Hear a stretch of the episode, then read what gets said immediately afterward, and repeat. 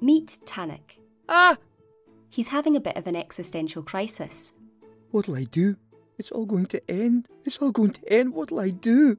But he's figured out the problem Death. That's the crux of the matter. Death. and he's got a plan.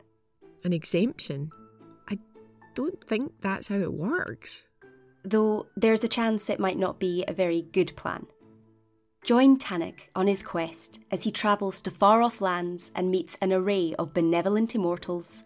You can't go around stealing people's purses. I did apologise to him. Yeah, he said that through him a bit. and profound thinkers. How could stealing sweets from children be the right thing? Look, justice is justice, okay? In The Man Who Wanted Eternity, the new homemade comedy podcast created with music from zapsplat.com and the support of the National Lottery through Creative Scotland. Episodes available weekly from the 7th of September.